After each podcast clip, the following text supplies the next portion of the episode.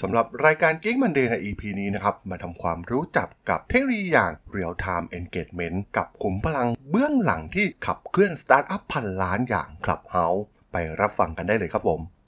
You are listening to Geek Forever podcast. Open your world with technology. This is Geek Monday.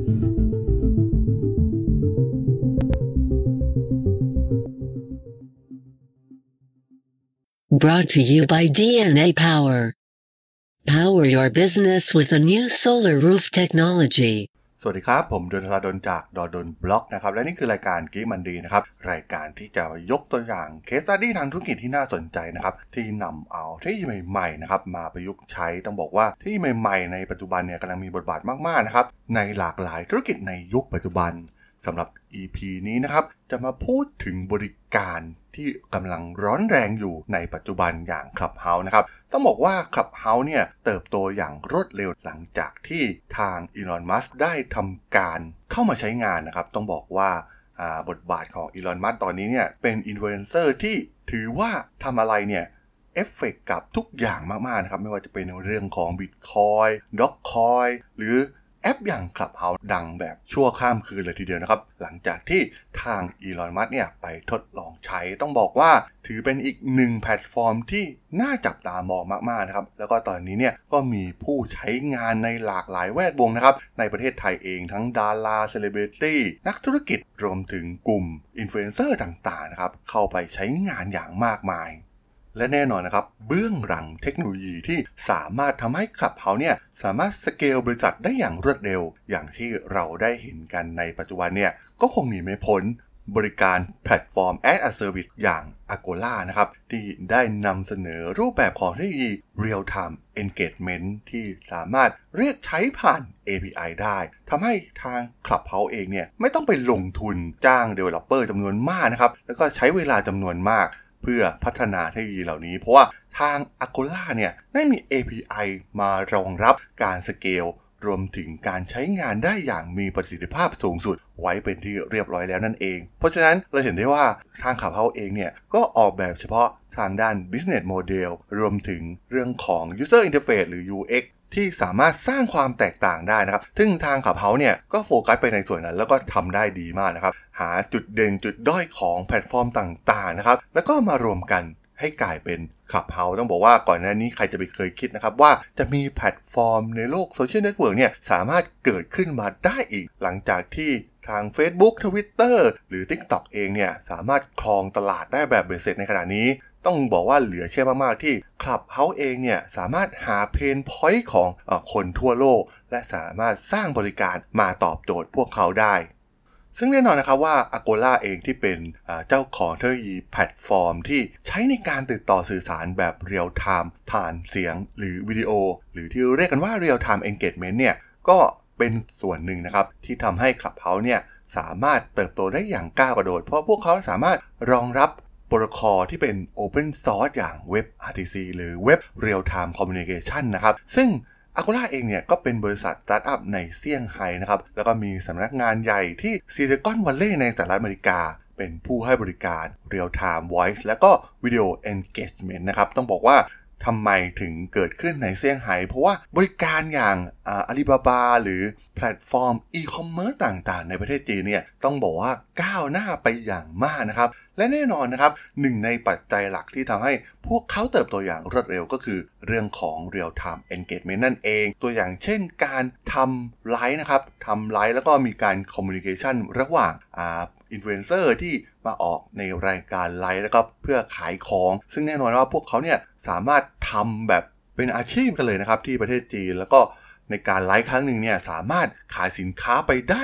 มากมายมหาศาลนะครับ ซึ่งถือว่าเป็นอีกเทรนด์หนึ่งนะครับที่น่าสนใจที่เกิดขึ้นในประเทศจีน แล้วก็ประสบความสำเร็จไปแล้ว และตอนนี้เนี่ยมันกำลังก้าวเข้ามาที่ประเทศไทยเราเช่นเดียวกัน เราจะเห็นได้ว่าเริ่มมีอินฟลูเอนเซอร์หลาย ๆ ท่านนะครับ ที่เริ่มเข้ามาตอบโจทย์ในส่วนนี้ในการไลฟ์ขายของนะครับต้องบอกว่าเป็นอีกหนึ่ง market ที่ใหญ่มาก ๆ เลยนะครับ ซึ่งแน่นอนว่า แพลตฟอร์มอีคอมเมิร์ซในประเทศไทยเองอย่างทั้ง Shopee Lazada ก็ส่วนใหญ่ก็พัฒนามาจากแพลตฟอร์มของประเทศจีนอยู่แล้ว แล้วก็มีทุนหลักมาจากประเทศจีนนะครับ ไม่ว่าจะเป็นจาก Alibaba หรือ JD นะครับ หรือ Tencent เองที่เป็นเจ้าของทุนหลักนะครับในการสร้างแพลตฟอร์มอีคอมเมิร์ซใน Southeast Asia และแน่นอนนะครับว่าพวกเขาก็ใช้โปรโตคอลที่เป็น Open Source Project อย่าง Web RTC เช่นเดียวกัน แล้วคำถามก็คือตัว Web RTC เนี่ยมันคืออะไร ต้องบอกว่า Web RTC เนี่ยเป็นโครงการ Open Source นะครับเพื่อเปิดให้ใช้เทคโนโลยี Engine ทางด้านเสียงและวิดีโอนะครับที่สามารถสื่อสารวิดีโอและเสียงในเว็บเบราว์เซอร์และแอปพลิเคชันมือถือได้ โดยไม่จำเป็นต้องติดตั้งปลั๊กอินหรือดาวน์โหลดแอป ส่วนเสริมเพิ่มเติม ซึ่งคล้ายๆกับ Skype Zoom หรือ FaceTime นั่นเอง ซึ่ง a g o l a เองนะครับก็เป็นผู้พัฒนาเทคโนโลยีเหล่านี้นะครับ โดยพวกเขาเนี่ยก็ขายเป็นแพลตฟอร์ม as a service โดยการเรียกใช้ผ่านโปรโตคอลของพวกเขาผ่าน API ของพวกเขา และคิดเป็น request นะครับ ซึ่งแน่นอนว่าหากทางขับเฮาเติบโตก็ต้องมีการส่งคำขอหรือ Request ออกไปมากยิ่งขึ้น ทาง a g o l a เองก็เติบโตไปพร้อมๆกันนะครับ แต่ว่าก็ต้องบอกว่าพวกเขาเนี่ย ก็ทำทุกอย่างไว้พร้อมสับแล้วนะครับ ไม่ต้องไปพัฒนาอะไรเพิ่มมากมาย แล้วก็ระบบค่อนข้างเสถียรนะครับหลังจากเห็นได้ว่าหลังจากที่อย่างตัวผมเองก็ได้ลองใช้มาเนี่ยก็พบว่าระบบค่อนข้างที่จะเสถียรนะครับ แล้วก็ในเรื่องของ voice เนี่ยก็ไม่ค่อยมีปัญหาเท่าไหร่นะครับ สามารถรองรับผู้คนได้ห้องหนึ่งก็ 7-8,000 คนนะครับ ถือว่า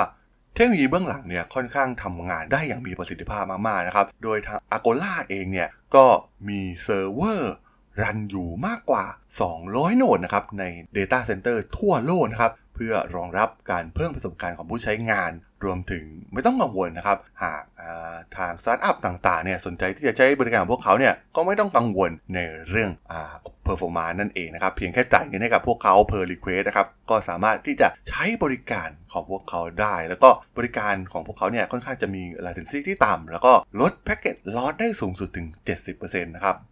ซึ่งทาง Agora เองเนี่ยก็เคลมว่าแพลตฟอร์มของพวกเขาเนี่ยสามารถรองรับแอปพลิเคชันที่สามารถสเกลได้โดยใช้จำนวนผู้พูดมากถึง 17 คนนะครับ ที่เป็น co-speaker และผู้ฟังสามารถรองรับได้ถึง 1 ล้านคนเลยทีเดียวนะครับ ต้องบอกว่ามันเป็นการ disrupt สื่อวงการแบบเดิมๆได้เลยนะครับ เราเห็นได้ว่าทาง Clubhouse เนี่ย คล้ายๆกับอีเวนท์ที่เป็น seminar นะครับที่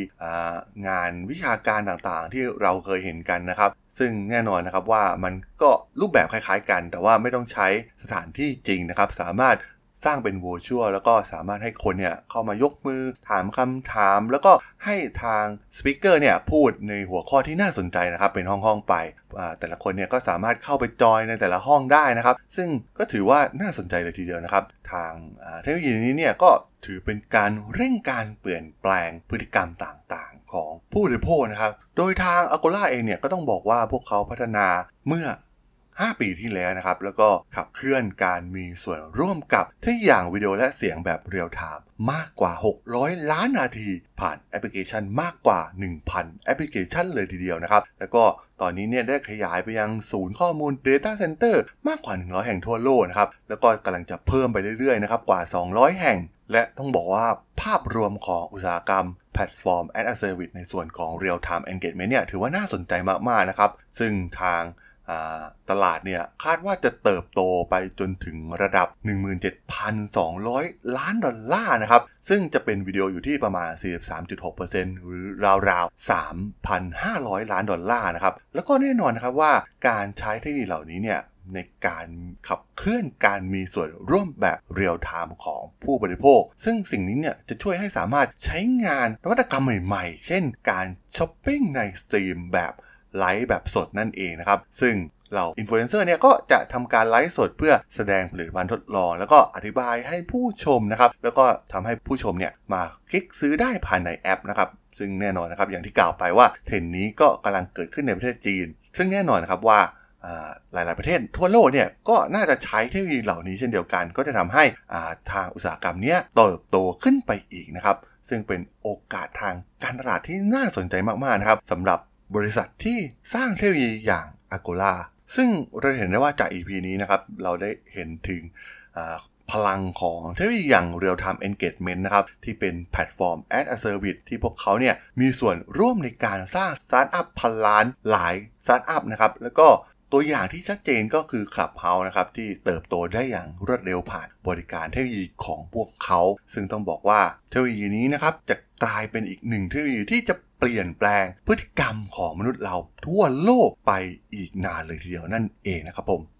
สำหรับพอดแคสต์ใน EP นี้สนับสนุนโดย DNA Power รับติดตั้งระบบโซลาเซลล์บนหลังคาบ้าน โรงงานอาคารพาณิชย์ และสิ่งปลูกสร้างทุกประเภท รับประกันแผงโซล่า 20 ปี อินเวอร์เตอร์ 5 ปี ประกันการติดตั้ง 2 ปี คืนทุนภายใน 4 ปีครึ่ง สอบถามข้อมูลเพิ่มเติมโทร 086-600-3022 หรือสามารถดูรายละเอียดเพิ่มเติมได้ที่ description ของ podcast EP นี้ได้เลยนะครับผม สำหรับรายการ Geek Monday ใน EP นี้เนี่ยผมก็ต้องขอจบไว้เพียงเท่านี้ก่อนนะครับสำหรับเพื่อนๆที่สนใจเคส study ทางธุรกิจที่น่าสนใจนะครับที่ผมจะมาเล่าให้ฟังผ่านรายการ Geek Monday นะครับก็สามารถติดตามกันได้นะครับ ทางช่อง Geek Forever Podcast ตอนนี้ก็มีอยู่ในแพลตฟอร์มหลักทั้ง Podbean Apple Podcast Google Podcast Spotify YouTube แล้วก็จะมีการอัปโหลดลงแพลตฟอร์ม Blockdit ในทุกๆตอนอยู่แล้วด้วยนะครับ ถ้าอย่างไรก็ฝากกด Follow ฝากกด Subscribe กันด้วยนะครับแล้วก็ยังมีช่องทางหนึ่งในส่วนของ Line แอดที่ a d t h a l a d o n